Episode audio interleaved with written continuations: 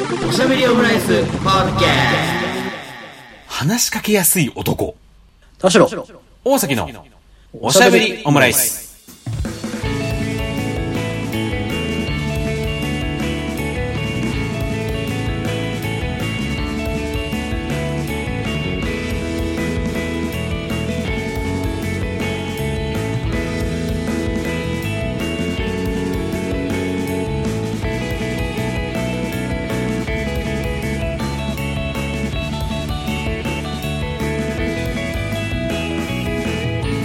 等身大のカルチャートークおしゃべりオムライス第229回の配信です。田代です大崎です。よろしくお願いいたします。お願いしますはい。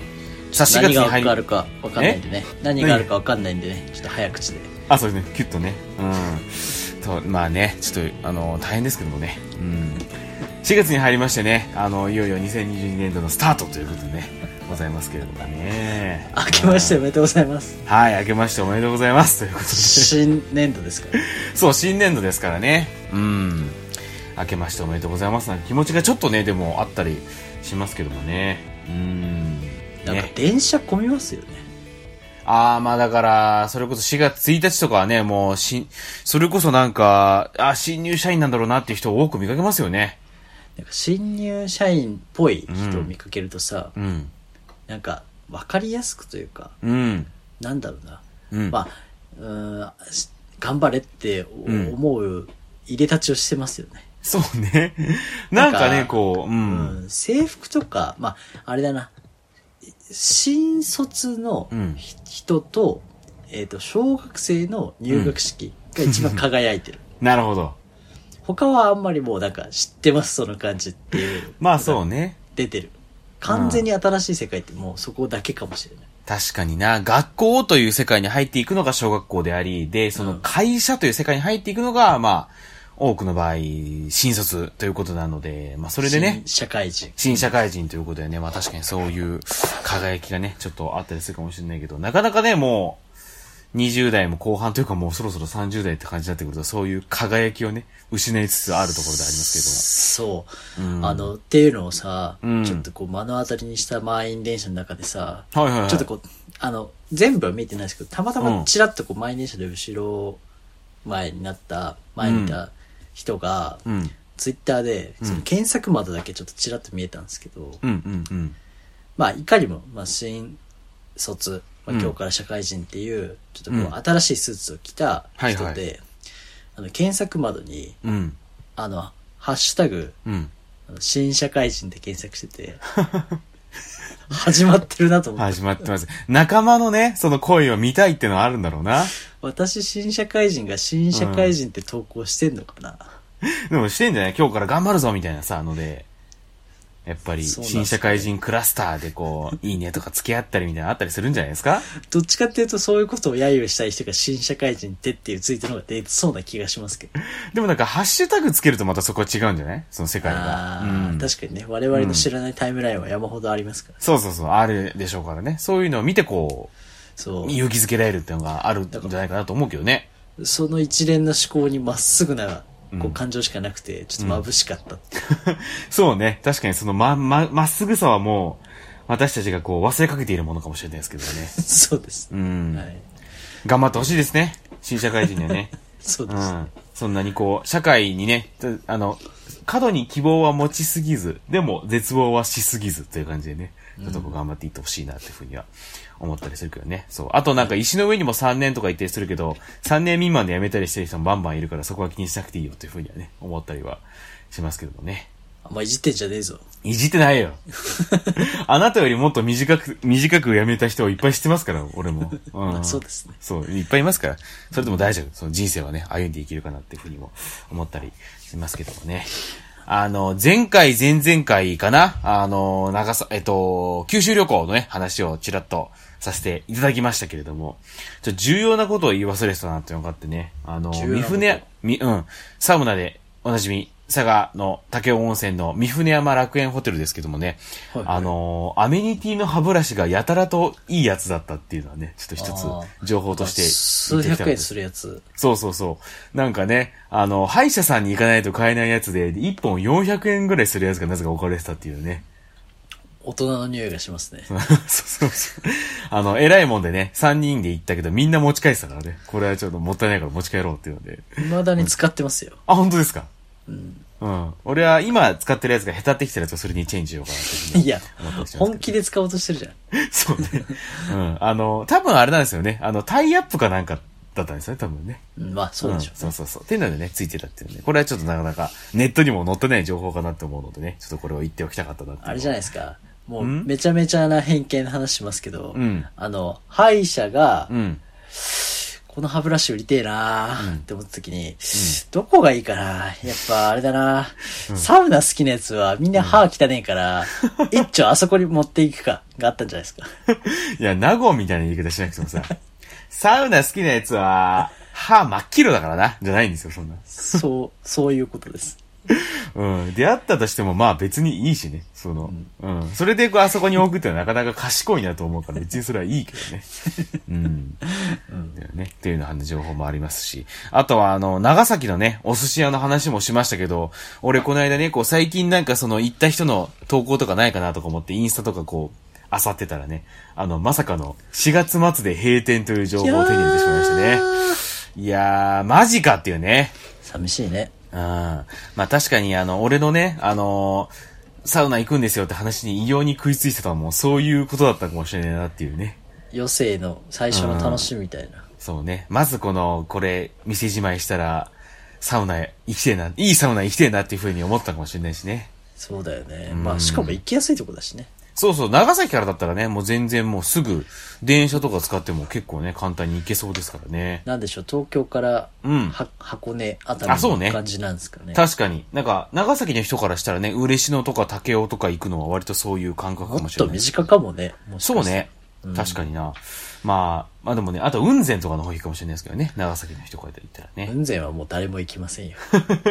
雲仙地獄でね、二人ともちょっと、あの、異様の濃さにやられてしまったってのはありましたけどね。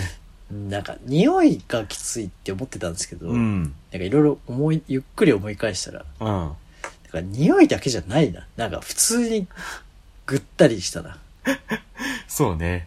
うん。蒸されちゃったからかな、あの、異様でね。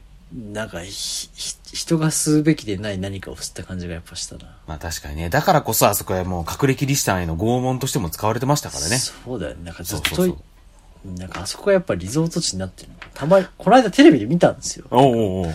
雲仙温泉、う雲ん。仙地獄っうん。ていう、なんかそこのリゾートがありますみたいなので、情報番組かなんかで見たんですけど、高いホテルもありましたもんね、雲仙塾のど真ん中にね。でもそこをちょっと危機として楽しむのには、ちょっと普通の神経ではちょっとやっぱ、難しいなって。確かにね、部屋の窓からは雲仙地獄が見えますよみたいなのを売りにしたけど、窓から地獄が見えるってどないやねんって思いましたけどね、リゾートホテルとしてね。なんかど、どんな設定の悪役なんだっていうね。そうね。まさにね、そこでこう何人ものね、まあ死んだかわかんないですけど、いろんなね、隠れキリシタンの方々が苦しめられてきた場所なわけですからね。今日もあいつらが苦しんでおるわっていうさ。本当あ悪党でしかないなっていうふうにはね、思っちゃったりはしますけどもね。うん。まあ、そ、こんなに言っときながら寿司屋の名前はまだ出さないっていうね。うん。なんでだっていう。そうそうそうね。し、4月だからほんとね、うん。あの、富山のね、お寿司屋さんは、歩む寿司文系って名前ですけれども、長崎の寿司屋はね、ちょっと非公開ということでね。じゃあ、そういう意味で、やっぱ語り継がなきゃいけない、そうあのね。、町中華より、うんあの、町寿司っていうのを、うんあの、我々がこう、ちょっとこう、掘るというか。いや、もっとふさわしい人いるよ。いや、我々の、だから寿司にフォーカスはしない。うん。だから、大将にさ、大将を我々がもっと知るべきかもよ。ああ。あの、教えてもらうというより、我々が知らなさすぎるっていうジャンル。うんうんうんうん。だって、結構さ、ハードル高いじゃないですか。まあそう、町めっちゃめっちゃハードル高いですよね。うん。でこれがあったら外さないなを、ちょっと知りたいのはあるかもしれない。まあ確かにね。え、その、前さ、田代さんが言った歩む寿司文家と、で、今回我々が長崎で行った寿司屋さんの、そのなんか、共通点みたいなのってありますかね？その外観から見て。共通点うか。ん。あーあーえっ、と、のれんより、うん。えっ、と、机がどれぐらい綺麗かを見たか。つく、あの、カウンタあーでも、そうか。でも、外からなかなか見れんもんね。いや、そうだよね。そうそうそう。うんいや、そう、そうなんだ。この間のだからチラッとこの1はそうだったセンチだけな開けてみて、あ、机綺麗だなってのが分かったら入るとかね。そういう。あでもバレるだろうしなそ最初にのやり方で覗こうと思ったら、うんうんあの、大将が、あの、うん。カウンターから出てきて、うん。あの、ドアの前までこうじっとこう、なんだ、怖い。合わせ鏡で。怖え。そうなったら、うん。開いてますか？って言ったら、開けてんだよって言ってたから。なんかズレ漫才みたいな感じだよね。開けてんだよって。ズレ漫才みたいな感じだったんはい、ですけど。入るしかなかったっていうのがありますけど。うん。なるほどね。まあだからちょっとそこ、でもそこら辺はもう、もう何店舗かちょいろんなとこで行ってみたらそこら辺のちょっとこそうだね。まだ共通こう、う、うん、見つかるかもしんないね。そうだね。うん。いや、難しいよな。町中華って逆にあります、この、こういうのあったらいいなって思う。入りやすいなでもいいですけど。ああ、でも入りやすい町中華ってのはなかなかね、そのあんまりこの、なんだろう、イコールじゃないかもって感じがありますからね。そうねう。ん。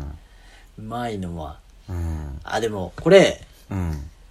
まだ納得いかない現実があるんですけど、はいはいはなんか、渋くていいねとか、い。うん。外観がね、うん。のれんが、なんか昔ながらの中華そばとかで美味しそうは、うんうんうんうん美味しそうから入るのはいいんですよ。うん例えば、昔ながらのは、うん。昔例えば家族で行ったとか、うん食べて美味しかったのの、そのままだから、当時食べて美味しかったから、今もそのままでうん。いいなっていううん。のがセットじゃないですか。うん。うん。古いからいいわけじゃないじゃないですか。うんボロボロだからいいわけじゃなくて。うん。だからそれがそうね、湾曲した比喩表現になって、はい。なんか、あの、美味しいからちょっと離れて、あの、うん食品サンプル話を聞くときに、はいはいはい。ちょっと下せないことが結構あって、ほうほなんか食品サンプルうほう。うがん。チープだとはい。いいみたいになってて、うん。うん。うん。それは違うんじゃないかってすごい結構強めに思うんですよね。はいはいはいはい。あとなんか食品サンプルがなんかもう真っ黒になって、あの、うんうんうん。外に出てるガラスケースの中ありますね、ありますね。うん。あとなんか手作りの、うん。なんか布みたい、フェルトみたいにできたのを、これはたまらんって、これがいいんだよ、みたいな。うん。それは違うだろうってすごい、毎回心の中で突っ込んでるんですけど。うんどうまあだからそこら辺はあれですよね。やっぱりこう、玉袋筋太郎さんから始まってる感じなんでしょうね。そうなんですか？いや、ほら、あの、町中華でやろうぜって番組やってるじゃないですか、BSTBS で。ありましたね。で、あそこの中で、あ、これ見てくださいよ。ね、これもう、まあ、表に出てる看板のもう電気切れちゃってるからね、み全部ね、とかね。あとこの食品サンプルもこれ真っ暗になっちゃってね、みたいな感じで、まずこの外から、外いじりから入って、ね、この、のれんももうビリビリだけどね、もう、持つところ黒くなっちゃってるからね、みたいな。そういう外いじりから入って中に入るっていうのは一つあるけど、でもそれはやっぱりなんかこう、和芸ですよね。その、やっぱこう、たまちゃんっていうこのキャラからなる、この町中華の愛情あるいじりみたいなところがあるのであって、それを一般の凡人である我々はなぞるのは寒いっていうのはあるよね。そういうのに着目した、着目し始めたっていうところに、そのバリューがあるのであって、そそうだねれ、着目できるっていうところに玉袋筋太郎がゆえのその強みがあるのであって、それをなぞるだけなのは、あまりにも、あの、芸がなさすぎるっていうふうにはあります。だからみんながみんなそれを言い始めるのは違うと。そうそうそうそう。うん原因と結果になってるものと。もしかしたらそれって振り落ちなんじゃないかっていうのがあると思うんですよ。こんなにうんもうほ放置してて、うんけど、うんけどそこは本来は見せるとこじゃなくて、味だけが本当に本物だから、他は変な話こうクリーンな状態にしてなくても、うんお客さんが昔からついてるんですっていう、そうね。あれなりなのに、うんやっぱり味が美味しいじゃないですか。うん。でもなんか、えー食品サンプルが汚いから、うん。すごく美味しいはそうだね。違うじゃないですか。チェックリストではないぞっていう。そうそうそうそう。うんでさっきの町寿司も、うんちょっとこうう、ともするとそう陥りがちというか、ああ、まあなるほどね。確かに。うん。なんか、そういう逆張りを行き過ぎて、あの、酔ってしまうことがあるから、本当にお、美味しいを求めるとか、まあ、うん楽しいでもいいんですけど、うんうんうん結構こう、なおさらビギナーにとって、うん本当の情報って何なんだろうなっていう。確かに。だちょっと募集します最高の松寿司。最高の、いや、これ本当知りたいですけどね、本当にね。知最高の町寿司。うん。でも結構聞きますけど、うん最近。松寿司に行ってみようみたいなの。ああ、まあね。うんうん。なんかこう、尊び方としてはなんか神社仏閣みたいなものに近いかもしれないね。町寿司に、町寿司に関してはなんか。ああ、もうその雰囲気込みでね。雰囲気込みでいくと、町中華よりはよりこうハイグレードというか、ハイコンテキストっていう部分も含めて、神社仏閣的な、うん。うん、感じはちょっとあるかもしれないなっていうふうに思いますけどね。ただまあ、まあでも本当ただただ残念ですね。あの、4月末で閉まってしまうっていうのはね。まあちょっと、ご高齢、まあご高齢ってほどご高齢って感じもなかったけど、まあ確かにご本人的にはもうちょっと店じまいしたいなっていうのはあるのかもしれないですよね。年齢が年齢だとね。うん。そうね。まあ残念ではあるが、ただまあなんかこう、その前にね、偶然の出会いじゃないですけども、一回行けてよかったなっていうふうには思いますね。なおさら変え難い体験になってしまったね。いや、本当行き、い行ってよかったっていうところはね、うん。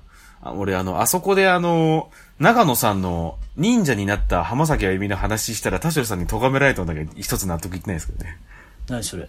いや、俺が、なんかの話の流れで、いや、この間、長野、長野がテレビでやってて、あの、忍者になった浜崎あゆみってネタやってたんだけどねって話したら、田代さんが、ちょっとここ寿司屋だからっていう風に言って、咎めたっていうのがあって、いや、別に下ネタでもなんでもないけどな、とは思ったけどね、ちょっとね。うん。あ単純にちょっとなんか、うあの、想像しくなったらうん嫌なのかなと思ったっていうのがああります。なるほどね。まああ、確かに。あその寿司、あ、美味しいってこっちを向いてたんですよ、大将が。あ、そうだったっけ？そのタイミングで。から、うん。あなんか、その、せめてまあ、その大将が、こう、うんこっちむ、結構、タイトだったじゃないですか、お店が。そうだねま満席だったんで。うんうんうんうん。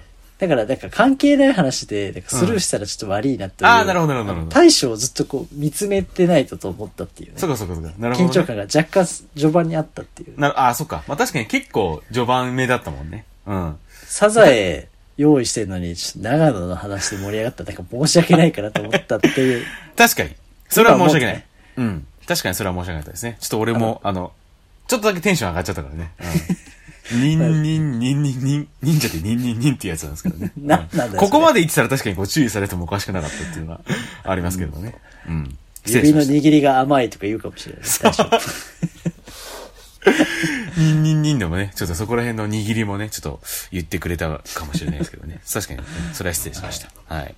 で、まあ、あの、その、それ以降、まあ、ちょっと前の話になるん。ですけど、僕はあの、日向坂46のね、東京ドームライブにちょっと行ってきまして、3月31日だったん。ですけどね。はい。あのーそれこそオードリーのお二人もね、行ってたという日ですね。あのー若林さんはそこから 2days 連続で、あの、東京ドームに行ってね、こう、ひな誕祭って書いてあるリストバンドをして、巨人阪神戦を見に行ったらしいですけどね。あの、たただのオタクじゃねえかともにもちょっと思ったりしましたけど。うん で、か、そう。で、春日さんはね、あのー早く、なんか、ライブ長えな、っつってね。あのー早く、もうちょ、もう早く、そろそろそろ終わってくれないと、ガストに行って、GoTo、大量の GoTo イート食事券使い切れないよ、つってやきもきしてたらしいですけど。まあそういうね、と同じ日に私もちょっと、ね、東京ドーム話だな。行って、日向坂見てたんですけどもね。あの、まあ、本当にね、こう、いろいろこう、やっぱりこう、坂道だけあるなっていうので、非常にこう、ビッグバジェットでできてるね。あの、お金のかかったいいライブだなと思って、なんかもう本当に、よくね、なんかこう、なんか、競り上がったりするとかさ、あの、センターステージ、花道があってみたいなのがあったりする、聞いたりするじゃないですか、トロッコ走ってとか。なんかそのトロッコもなんか異常にこう、高速だったりとかね。こん、早すぎるじゃんみたいな風に。ビッグバジェットだとトロッコが早いのかな？とかあったりとか、で、あとはなんかその、ドームの中に気球飛ばしてましたからね、二つぐらい。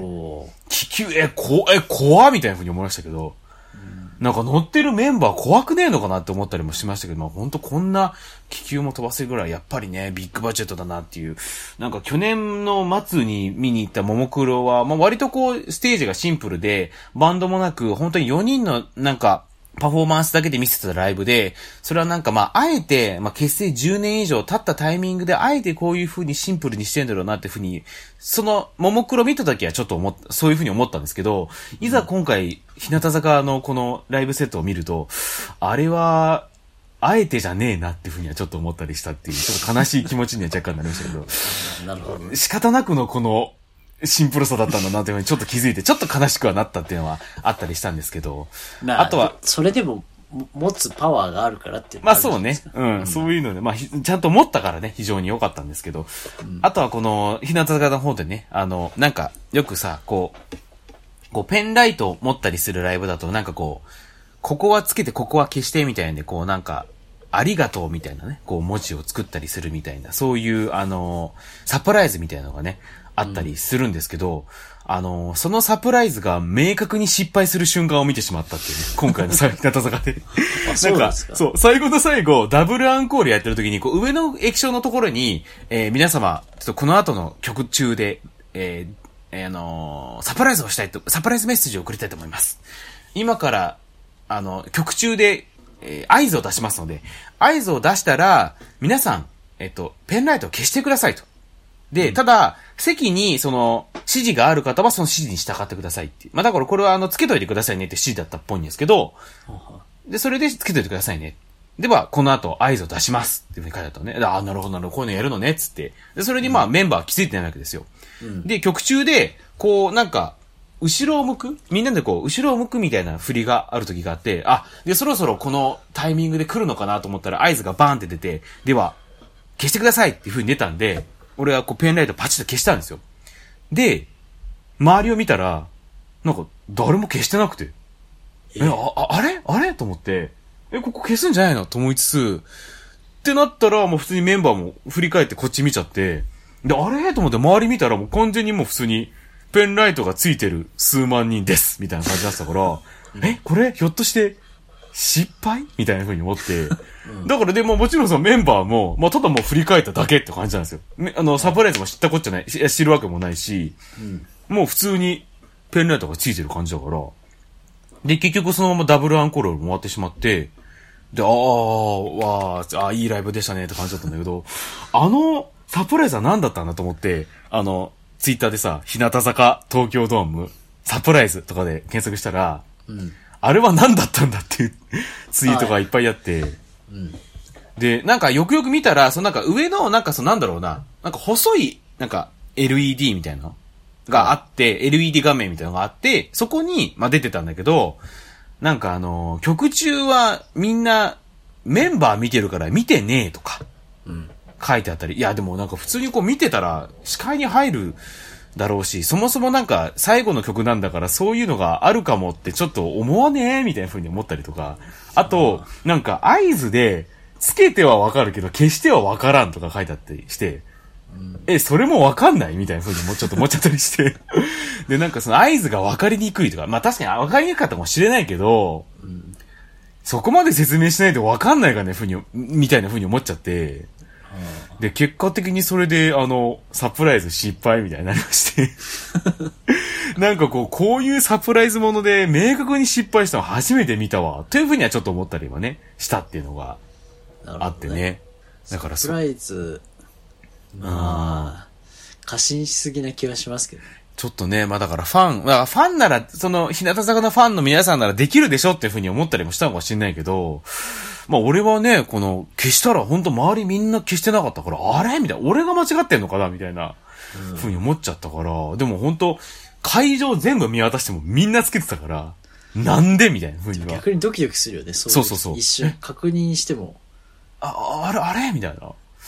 なんか待ち合わせ場所に行って時間通り行ったのに誰もいなくて、あの、みんな時間間違えて自分だけ合ってる時みたいな。そうそうそうそう。と、と思ったらみんな遅れてたみたいなパターンだったから、だからそれはなん、あなんか、残念だなっていうふうには 思ったりしたんですけど、あとはなんか一個ね、その入、えっとね、開演前、まあ入場の時の話なんですけど、まあちょっと早めに入って、でまあこう、席に座って、いや、ちょっと東京ドームでけえな。なんか、久しぶりに東京ドーム入ったけど、こんなでかかったかなとか思いながらも待ってたんだけど、そしたら、隣にね、この一人、まあ隣の席に人が、客お客さんが来て座ったんですけど、はい。あ、すいませんって言うから座ったりして。で、その人はなんかこう、なんだろうな、本当になんかこう、本当高青年みたいなっていう感じで、なんかこう、那須川天心をめっちゃ優しくした感じの男の子。まあだから、多分、優しいよ。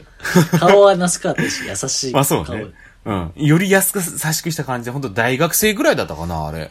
で、で、まあなんかそのなんだろうな、意外とね、なんか今回思ったのがなんか、ももクロとかだと本当に、会場に向かう電車から本当にこうなんか、ももクロのなんかファンの服みたいなの着てて、本当になんか西武ドームに向かう西武新宿線からもうなんかカラフルになってますみたいな感じなんだけど、なんか日向坂とかだと意外にそうでもないんだなっていうのを今回感じて、俺なんか本当に、その日半休で、オフィスから直接来たんですけど、本当なんか着替えるとめんどくさいなと思って、オフィスのトイレでこう着替えて、上からジャケット羽織ってこっそり、こそこそこそって言いながらこう、しながら来たぐらいの感じだったんだけど、意外と周り見渡すとそんなにグッズ身につけてる人いないんだなっていうふうに思ったりして。そういうんじゃねえっすって感じじゃないそうじゃねえって感じかもしれないなと思ったんだけど、まあ隣に座ってる人も、まあなんかあんまり、まあペンライトとかタオルは持ってたけど、まあそういう T シャツとかは着てなくて、ああでもそんな感じなんだと思いつつ、なんか近かったのよ。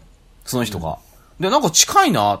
まあ確かに今回フルキャパのライブだし、あとまあ久々の東京ドームだから、あんまり俺そういう、なんか距離感とか忘れてるからこう近く感じるのかなと思ったんだけど、いや、この近さは、なんか、物理的っていうか若干心理的な近さもあるなと思って、なんかこいつ若干、まあ、なんか俺に話しかけようとしてきてるっぽいなって思ったのよ。はあ、そしたら次の瞬間、の、はじめましてって感じで話しかけてきて、うん。あ、話しかけてきたと思って、ああ、どうもどうも、みたいな感じで。で、もうすでにこいつって話し始めてる。まあでもなんかそういうね、最初感、高青年って言ってたのに。そうそうそう。いやでもなんかほら、俺がさ、なんか女の子、女性とかだったらちょっとなんかわかるじゃん、そのなんか。なんか、え？いや、あとはなんか同年代ぐらいの。男とかだったらわかるんだけど、そうあ、なんか、俺みたい、なんか俺みたいな感じの人間に話しかけてくるんだと思いつつ、ああ、どうもどうも、みたいな話しだからたりしてたの？話しやすかったんじゃない？っていうことなんですかね。で、なんか話しかけてき、あ、どうもどうも、つって。なんか昨日も来ましたか、いや、僕ね、今日だけなんすよ、みたいな。あ、そうなんですか？僕、なんか、あの、むか、今日、昨日あっちの方だったんすよ、みたいな。もうほんま見づらくて、みたいな。結構なんかこの、なんか、ステージサイドぐらいの感じだったんで、ほんま、うんほんま見づらかったんですわ。って結構、あ、で、それで、あ、なんかこの関西弁、なんか関西から来た人なんだとか思いつつ、あ、そうなんすかいや、今日ね、結構ここ見やすいっすよね、とか話したりして、本当にそこ、なんか座席としては、普通の巨人戦だと、なんか、シーズンシートをの除いたら一番いいぐらいの座席だったんで、本当に全体的に見渡せるような感じのところだったんで、あ、そしたらもう今日見やすいですね。いや、そうなんですよ。ほんまめっちゃ楽しみっすわ、みたいな話してて。うんうん。で、俺の方に、なんか推しメンとかいる、いるんですか？みたいな話、聞いてきて。まあ来てるからね。そう。まあでもこれもちょっと難しいな、みたいな。俺、毎回これ、こういう、ね、その、ももクロだったら、アーリン好きなんですよ、みたいな話するんだけど、本当に日向坂に関しては、日替わりぐらいで、こう、変わっちゃうところがあって、うん。なんか影ちゃんもいいし、ニムちゃんがいいなって時もあるし、やっぱキャプテン、頼り、がやるなっていうふうに思う時もあるし、なかなかその質問難しいんだよなと思いつつ、いや、僕ね、結構箱推しなんですよね、とか話して、そのファンクラブの推しメン登録もしてないぐらいなんです、ぐらいなんですよ、とか、あ、そうなんですか、って話して。え、で、なんか、え、推しメン、ああの、だ、誰なんですかって聞いたら、その、ぼ僕の隣に座ってる人が、トシちゃんっていうふうに言って、うんその言い方は若干気持ち悪いって思った思ったんだけど、急に気持ち悪いと思って。あの、加藤志保さんっていうね、加藤 C とかトシちゃんっていうふうに呼ばれてる人なんだけどあ、が加藤志保さんが、あの、推しメンだったらしくて、あ、トシちゃん。年明きじゃなくてね。そう。トシちゃんまんじゅうおまんじゅうじゃなくて、あの、加藤志保さん、略してトシちゃんなんですけど、トシちゃん春日のファンでもなくてね。そうそうそう、トシちゃん。で、その時に若干気持ち悪いってふうに思ったりしたんですけど、まあそういう話しつつ、だったんだけど、はいちょっとなんかどうなのかなと思ったのが、そのタイミングでさ、その、開演まで50分ぐらいあったわけよ。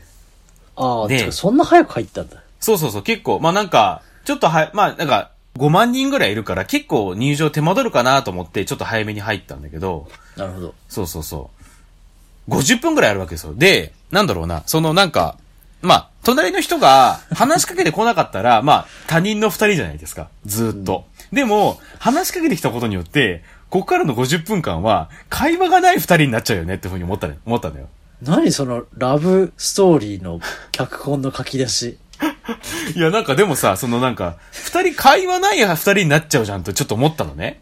都市伝説の関の語り口調でラブ語るのやめてよ。いい？わかる？もうさっきまでは他人だったんだけど、もうこれでもうた、もう、会話がない二人になっちゃってるわけ。もうこれやばいよね。なってましたよ。だからもうパンドラの墓開けちゃってるわけですよ、その隣の男の子が。まあそういうことですよね。そうそう。で、この、これどうしたもんかなと思ったりしたんだけど、で、俺、まあそもそも、結構ライブ前とか、あの、まあ、なんか TVer で、ちょっとみ、まだ見れてない番組見ようかなとか、あとはなんか、結構ライブ前って開演直前俺わ割と眠くなる体質なんですよ。知らんがな。わかんないけど。だからちょっとね、ね、眠くなったりもするかなと思ったりしたから、どうしたもんかなと思ったんだけど、まあちょっとこう会話途切れたなっていうタイミングで、もうちょっと、いいかと思って、ワイヤレスイヤホンを耳にねじ込んで、まあ TVer でね、あの、霜降り明星の学校放校内放送ジャックを見たり、見てたんですよ。はいまあでも、これでまあ俺はもう TVer 見てる人間だっていう風になったなと思って。で、その横にいる男の子も、またその隣にその男女の二人組が来たりしたから、まあその男女の二人組に、あこのストローをこういう風に使うんですよ、みたいな風に話とかけたりしたから、まあそっちはそっちなんだろうなと思いつつこ。のストローこういう風に使うんですよって、どんなストローだ？これがね、あの、か、あのさ、よくこう、えっとね、野球とかでこう、バンバンバンバンバンっていうバルーンあるじゃん。はいはい、はい。あれが各座席に置いてあったのよ。あこれ、ああまあ、それ、まあ、拍手代わりに使ってくださいねってやつ思うんだけど、そこにストローが一本ついてたのよ。はそれ結局だからあの、それだと持ち帰れないから空気抜き用のストローが一本ついてたんだけど、あ。なるほどね。そうそうそうそう。で、その使い方をレクチャーしたり してたのよ。え、昨日今日、そう、昨日今日二日連続できるから。知らなかった。そうなんだね。そうそうそうそうなんですよあれは、みんなも、そうか、5万本かけ2ができちゃうわけか。そうそう、10万本置いてあるから、それをこう持ち帰るためのこうストローがあったりして、その使い方をね、レクチャーしたりしてたんだけど、あなんかなるほどなとか思いながら俺も TVer を見ながらね、そそっちを見たりしてたんだけど、ためになった。ためになったなと思ったりしたんだけど。で、まあライブが始まって、で、まあライブ始まっちゃったらもう、それはもうライブ見てるじゃないですか。はいはい。で、ああ、みんなすごいななんつって。ただ俺本当になんか本当じじいだなと思うのは、ももクロだと色分けしてるしね。もう10年、10年ぐらい見てるから誰が誰かわかるんだけど、日向坂ってその、まあ22人いて、その日21人しかいなかったんですけど、21人いるからさ、で、だからこう、やっぱりこう、なんか、スタンド席近い方とはいえ、誰が前に来てるかわかんないんだよね。これ誰だ？えにあ、あ、違う、あ、あれ、カトシかみたいなさ、そういう、なんか本当もう。映像見ないとって感じ。そうそうそう。なんかこう目の前に来てもわかんないってなんかめっちゃじじいだなと思ってちょっと反省したりもしつつね、思ったりしたんだけど。でまあ、ライブも終わって、で本編が終わって、で、アンコール、でダブルアンコール、で、終わってかな？で、終わってのタイミングで、まあ規制退場っていうのがあるじゃないですか、ああいう大規模なライブだと。うん。でまあ、規制退場だと思って、まあ、その、まあ、ゆっくり待ってたんだけど、そしたら横の人が、その、さっきね、その開演前に俺にちょっと話しかけてきた男の子が、ちょっと立ち上がったのよ。荷物持って。うん。で、そのタイミングで、あ、もう、まあ、規制退場本当は前だけど、あ、もうなんか、ひょっとしたら新、ね、関西弁話してたし、新幹線の時間とかあるのかなと思って、うんあ、もう出られますかっていうふうに俺ちょっと聞いたのよ、その子に。そしたら、あなぜかその、な出られますかは全く無視して俺の前を通っていったのね。あ。あいや、な、えー、開演前、あんな話しかけてきたのに、ここ急に無視かいとか思って。で、まあ、まあ、まあ、もちろんその、俺もね、その、後半は、あの、話しかけてきて以降、まあ、イヤホンして TVer 見ちゃったりとかそういうのあったけど、なんかその、話しかけてきたっていうのがあったから、最後は、あ、そうなんですよ、すいません、ちょっとありがとうございました、ぐらいは言ってもいいじゃない。そうね。でも、最後の最後急に無視しはったわ、と思って。だそれでちょっとね、あの、何だったんだろうなっていうふうにちょっと不思議だったって話なんですけど。うんなるほどね。そうそうそう。その人だってそれこそなんか、な、なんか、その、通りかかった女の子とかに話しかけられたりしたんだよ。おー、なんとかみたいな感じで。だ多分その会場内に別の友達だったと思うんだけど、ああ、知り合いがじゃあ、そうそうそう。おー、お前、え、自分どこみたいな。あ、お私あそこ、あ、あそこら辺におんのよ、とか。えーめっちゃええ席やんってふう、とか、とか話したりしてたから、だから本当に、友達がいなくて知り合いが欲し欲しいなとか話し合いて欲しいなとかではなく、本当に友達も多分、まあ、日向坂関係でめっちゃいるような子だったと思うんだけど、だからそういう子にもかかわらず、なんかその隣にいる全然、なんかね、その関係性のない人に話しかけてきたりするのは、なんかこう、なんだろうな。あの、まあ、あとはなんかね、その、最後の最後急に無視したっていうのが、まあ、なんか別に嫌だってわけではないんですよ。そんな、まあ、まあまあ、急いでたかもしれないしね。でもあるんだけど、まあなんか単純にね、なんか一連の行為が全部なんか不思議だなって思ったんですよね。そう。だからその、まあだから、その前、あの、特急列車で、あの、えっと、席変わってくれの話した時も、田代さんなんか前、隣の人になんかビール渡したりしてどうすかみたいな話したりするって話もしたらじゃん。だそれとこうなんか、そっち側の人だったかもしれないわけそうそうそう。それとまあ実技になったかもし、なってる話なのかもしれないけど、なんかこうライブでそういうところで、なんか別に友達がい、そのね、友人がその中にいないわけでもないのに、なんか話しかけてきたりするのは、なんでなんだろうなっていうふうには、ちょっと思ったっていうのがちょっと不思議だなっていう話だったんですけど、確かにね。ねなんか、まあ、ねその、なんかいやらしい話かもしれないけど、さっきも言ったけど、まあ、なんか女女性でね、ちょっとく、くどいて、この後どうですかみたいなさ、そういうので、こう、同じ趣味をフックに行こうとしてるってのはまだちょっとわかるじゃないまあ理由がね。理由がわかるけど、うなんか俺みたいなもんになんか話しかけるなんでだったんだろうなっていうのはちょっと不思議だったなっていう。めちゃめちゃタイプだったのかもしれない。まあだったらありがたいけどね。うん。ありがたい話ですのに、けど。向こうは振られたと思ってるのかもしれない。ああ、そっか。だとするとちょっと申し訳ないってある気持ちがあるけど、そうそうそう。どうなんだろうねね、まあなんでなんだろうねっていうのは。なんか俺は全然そういうの全くないからさ。ライブで隣の人に話しかける。うん。まあでも慣れてんだよね。あ、慣れてるっていうのは、その人あがライブに来ること自体でそのアーティストにさ、うん。のライブに来るのはやっぱ慣れ、慣れてるわけだもんね。に昨日も来てるわけだし。ああ、そうだね。その人はね。うんうんうん。そうだよな。いや、なんかもう、全然完全に第三者だし、うん普段あんまりライブに、まあ今も、うんうん今で言うと特に行かない人間からすると、そうだね。うん。一人でライブに来ている人の方が、うん。なんかちょっと、まあ、み見るとビビる感じあるけどね。ああ。なんか、すまああと、急にテレビ見たらやっぱビビるかもしれないけど、え、どういうこと？そ、そ、その青年を抜きにして話してね。うんうんうんあ、なんか、あ、なんか、全然特別じゃないです。あの、当たり前の、こう、ライブとかありますけど、テレビ見てます。みたいな感じが出てたら、あね、例えば緊張して、あ。うん。普段慣れない、こう、ライブ会場に来て、初めて見るんだって時にうんうんうん、隣で、うん。まあ、連れで、連れ立ってくるわけでもなく、ん楽しみだねとか、あの曲やるかなとうんか、うんうん。まあ、それこそいい席だねとか、うんうんうん。じゃなくて、あと、んこのストローどうやって使うんだろうねって話してたらわかるけど、うん。一人で来て、テレビ見てってしてると、確かになんかちょっとこう、うーんなんかこう、圧はあるかなとは思ったけど、そうだよね。それに勝るぐらい昨日来たんすってなってるってことは、うん。その不安の払拭ってわけでもないのかなと。そうだよね。ちょっと謎ではあるけど、うん。うーんまあ、あと、まあ、完全にちょっと話変わるというか、おうん。そそそれが何だったのかはわからないけど、うんうんなんだろう、うんクラブイベントとうん。違う、うん。ああとまあ、ライブ会場のスタンディングのうん。ライブってあるじゃないですか。オールスタだか。うん。こうそう、あの、ライ座席が決まっライブハウスとかね。そう、座席とかではなくて、うん。だと、座席が決まってるものって、うん。人の距離感全然違うと思ってて、うん。うん。なんだろうな、なんか、それこそずっとこれから2時間とか3時間、うん。うん。同じところに座ってる時に、うん。まあ、感、感極まったりとか、うん叫んだり踊ったり歌ったりするのうんうんを、なんか知らない人とずっと見られるのちょっと嫌かもってちょっと聞いてたら思いましたね。あー、だからこう、ちょっとは知ってる人にしたいみたいな。とか、うんあ、だからこそ全員他人の方がいいってうんうん思っていでって思いながら今話してて思ったけど、うん。うんっうん。て話通じるの東京の人だけかもってちょっと思いました。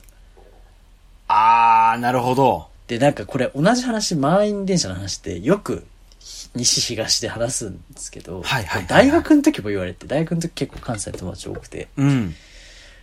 なんか本当に満員電車って苦痛というか人を物として見てる、人を人として見ない。うんうん。でもさっきの大崎さんの話と私の話結構同じで、うん。人を人として見出したら、うん。しんどいじゃないですか。もううん満員電車で、人人人人ってなると。逆にね全員とさ、目線が気になるとかしたら。うんだからまあ、ちょっとこう目をつむって、あと一息二息ちょっと混んでるけど我慢だって、まあすっと素早く降りようかな、みたいなことを、そうだねちょっと。こう、雑念を消すじゃないですか。ん。自分の存在も迷惑かけないように、うん人に迷惑かけないように、だからこう、コミュニケーションを減らしてって思うけど、もうそれがもう冷たい。東京の人は冷たいわ、ってこうよく。聞く、よく一般論ですよ、一般論。はいはいはい、なるほど。うん。でも、まさにこの話って今自分で話しても、自分が大崎さんと同じ目線だなと思って話してて、ようやく気づきましたけど、うんで、関西の青年だったじゃないですか。だから、今から他人同士っていうのがそもそもボーダーがない、うんあるっていうと、やっぱ、その境はあるのかなと思って。その違いはね。だから、終わったらもう、か 関係ないから、そもそも。だって、そっか。だから、なんか、子として見てるというより、うん今から楽しみっすよね。うん当然、両脇にいる、この話しかける距離の、うんまあ、常識の範囲で、まあ、こう会話ができる隣の人と、なんかどうしたんですか？へえ、みたいな。楽しみっすね、みたいな。っうん。ていう会話をするけど、終わったらもう関係ないから、うんっていう、電車の乗り合わせとほぼ同じ感覚なんじゃないか、ちょっと聞いてて思ったかも。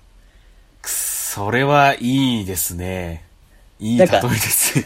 うなんかな、あの、気分がいいか悪いかとかっていう、はいはい。なんか、うんな、納得ができるのかなってちょっと。うんうんうん。でもこれすごいね、これうんこれこれに解決も何もないんだけどさ、その電車の話も。うん。だから、電車、満員電車は嫌だって話に対して、うん。そんなに自分は多分関西の人が感じるほどの苦痛は感じてないと思ったの。まあ、な、慣れもあるけどね。うんうんうんまあ、あとコロナもあるとその嫌っていう理由は変わってきたりはするんだけど、まあ、なんだろうな。ちょっと、ちょっと目つむってればいいかなとか、音楽、うんうんラジオ聴いてればいいかなとか思ったり、はいはいはい。音楽聴いたりね、うん。あったけど、なんだ、人、本来コミュニケーション取るべき人とコミュニケーション取れない圧倒的な量に潰されそうになるのは、うん。きつい。だって人だもんっていう話をして、うん。だって人やでってすごい言われた時に、いや、人だけどさ、だからそれをちょっと目つぶって人だと思うのさ、うん。なんかちょっとこう、そういう、なんだろう、ドアとかポールだと思ってさ、って言ったら、冷たいわーってすごい言われて。はいはいはいはいはい。思わない？よだって人だもんって言われて、いや、そうなんだけどって、こう、堂々巡りをしたことがあるそうだね。うだからちょっとそれかもなって思ったりしました。ん。なるほどないや、それ、それな感じがしますね。確かにね。むしろ大崎さんとか、まあ私もそうかもしれないですけど、うん人に話しかけるときにう、ん。性格が合うかなとか、はいはいはい。デートに誘うかなとか、はいはい。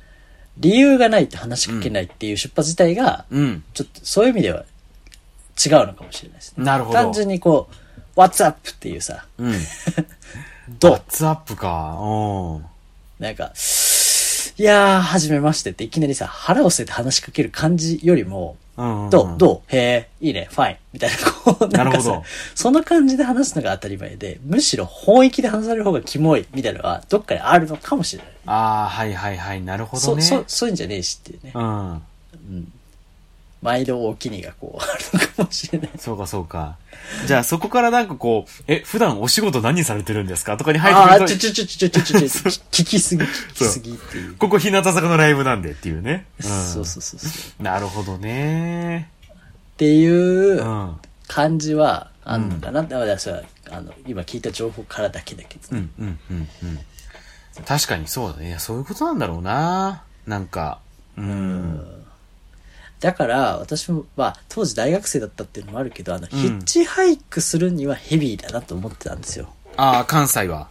と、とか、あ、いや、ど、どこへ行くにしてもね、ヒうんッチハイクで旅行するみたいなのは、ちょっと、な、なんだろうな、心理的にも、うん。なんか、お、重たいし、はいはいはい。あと、ヒッチハイクですって顔してうん、始まるコミュニケーションって、なんかうん結構し単一だなって思ってたんですよ。いや、ほんとそうだよね。むしろどっから来たのって、うんあの、こっちがスピーカーになるじゃないですか。うん、うん、うん。より、だから、こう、偶発的に起きる、あの居酒屋で隣になった人とちょっと喋るぐらいの、うん。なんだろうな、もう帰るときは、うん。あ、じゃあお先に失礼しますって言ってうん。話すぐらいの、な一期一会ぐらいライトな感じは結構うんうん、会話としてこ小気味というか、うん。っていう流れの新幹線でたまたま隣になった人と、うん。うん。向こうが話しかけることあったら、うん。ちょっとこう、相乗りするみたいな感じのテンションで、まあ、缶ビールを開けたことはある、あったんですよ。なるほどね。だから、うんあこの人と、隣の人と絶対仲良くなろうとか、なんかこう、聞こうとか、なんならお金を借りようとか、そういうことではなくて、うんうんあ、なんかこう、えやっぱ駅弁、僕もそうやって迷っちゃいました。っうん。ていう、この2時間だけのトークみたいなことは、結構快適だったのは事実で、なるほどね。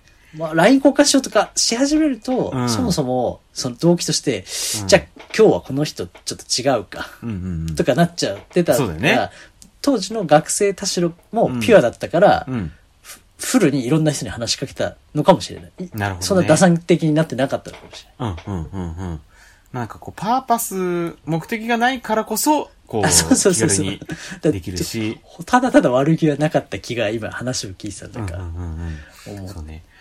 あとはなんかその、ある程度コンテキストを、その、共有していない方が、いろんなところに転がっていく可能性があるから面白いってあるかもしれないよね。それこそなんかさっき、あんまりその、ヒッチハイクってなるとあんまりね、面白くないかなってもあったし、あとはやっぱりこう、日向坂のライブで一緒になってますっていうのと、まあなんか想定内の質問が、やっぱあるじゃないですか。楽しみですね、とか、ご指名誰ですかとか、何、何曲何聴きたいですかとか、そういうのしかならないから、そういうところでいくとあんまりそこへの魅力は感じない。むしろなんか居酒屋とか、あの、新幹線で隣に座りましたとか、それぐらいのそのなんか、ほんと薄いつながりというか、そういうの方が、こう、より会話したくなる。でなおかつその目的もないっていうの方が、会話としては面白くなりそうだなっていうのはありますよね。まあそうね。まあだから、港、ライブに会った隣の人には、うん。なんか楽しみっすねっていうのがもう当たり前の人が、たまたま西出身だったっていうそうだね。まあ、しなんていうんですかね、文化の違いといいますか、うんそういうのあるのかなっていうのは。で、なんか積極的にそうやって話しかけてもいい場所が、うん。なんか他にもできるとちょっとトライしやすいですけどね。アラサーが話しかけて、そして去っていきやすい場所があるといいんですけど。あそれってどこなんだろうな。あの、なんか昔 mixi とかやってた頃の、うん。あの、その中のゲームみたいなのが、 mixi じゃなかったのまあ、ちょ時代で言うとその時に、うん。だから中高生の頃やってた、なんか対戦型の。えっ、と、リバーシ、オセロのゲームとかああ、はいはいはい。うん。で、なんか、あ、あとなんか4人対戦とかのゲームだったかな。なんかそういうボードゲームみたいので、うん。麻雀とかですかね、なんかこう、なんかこう、見よう見までやった時に、うん。話す感じ結構面白かったです。なるほどね。うんうんうん。それこんばんは、うんはじめまして、みたいな。でゲームをするという目的で来て、うん。嫌だったら普通に退席、退出するみたいな。だオンラインゲームにおける会話っていうのもそういうのあるかもしれないね、今のね、最近の。うそうだねー。ん。あ、でもちょっと違うのかな？でもオンラインゲームより、うん私がゲームが下手すぎるってあるんですけど、うんオンラインゲームだと結構そのスキルあってのキャラ、ゲームがもっと先行してるじゃないですか。ねボードゲームっていうなんか卓につくだけっていうのが私たちは話しかけやすかったんですよ。あ、だから、麻雀みたいなことかもしれないね。実質トランプゲームとかもしてないんですけど、会話だけするために、うんうんなんか入室、今から入室しませんかみたうん。いな、うんうんうん。なんかちょ、ちょっとアンダーグラウンドな感じがあったのかな。はいはいはいはいはい。ストリート感というかね。でもなんかちょ、ちょっと、エッチな感じはありました。確かにね。うん使われ方をしてる中、あなんか、不思議な4人と言わ、だから二人っきりで入んなかったから、うんうんなおさら、いや、変な感じがなかったんですけど、どね4人でね、うん。会って、なんか、と、最近何の映画が好きなんですか、あ、この人多分年上だな、みたいうな。んうんうんうんうん。えー、みたいな。ダイハードの話してるわ、みたいな。仮面舞踏会チックのね、感じだったかもね。あ、そうそうそうそうそう。うんうんうん。だからそのぐらいのご機嫌いかが、麗しゅうっていう、こう、の挨拶の青年だったんですよね。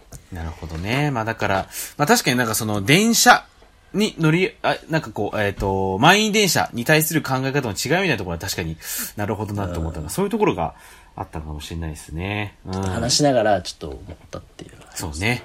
うん。まああの、ライブ自体はね、非常に、まあ、あの、素晴らしいライブであ自体ったんですけどはって言っ。ちゃってるし。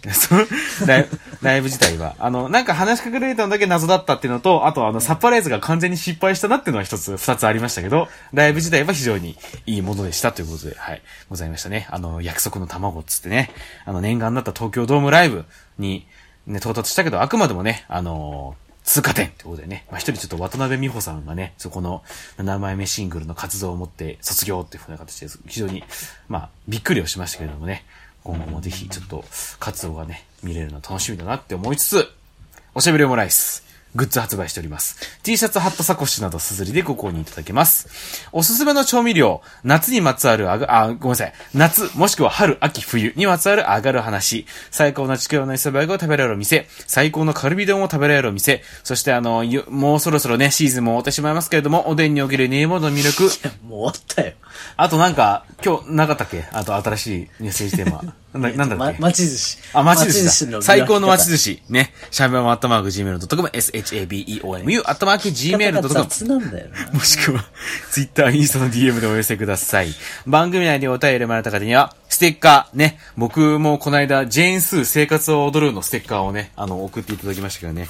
あの、ほんと30、本当にもう、スピードスター並みの速度で送ったら、あ、こういうのもちゃんとこうね、ねステッカー送ってくれるんだということでね、こちらいただきましたけれどもね。ちゃんと。結構大盤ですね。そうそう、結構大場のね、ステッカーいただきましたけど、こんな感じで、あの、お便り読まれた方にはステッカー、特にグッと来た方にはグラスも差し上げますので、あ、えーそのステッカーもらえんの？ジェーンスーのステッカーあげるんですか？ジェーンスー生活を踊るのステッカーを、あの、先着1名様に、いや、送んないですよ。はい。ちゃんとこれ、あの、私にね、ラジオネームをしゃべる村井さんに送ってくれたやつですからね。うん。グッズ希望の方は必ず住所をお書き添えメッセージをお送りください。ということでございます。はい。ということで、えー、それではまた、お好きな時間に。おしゃべりオムライス。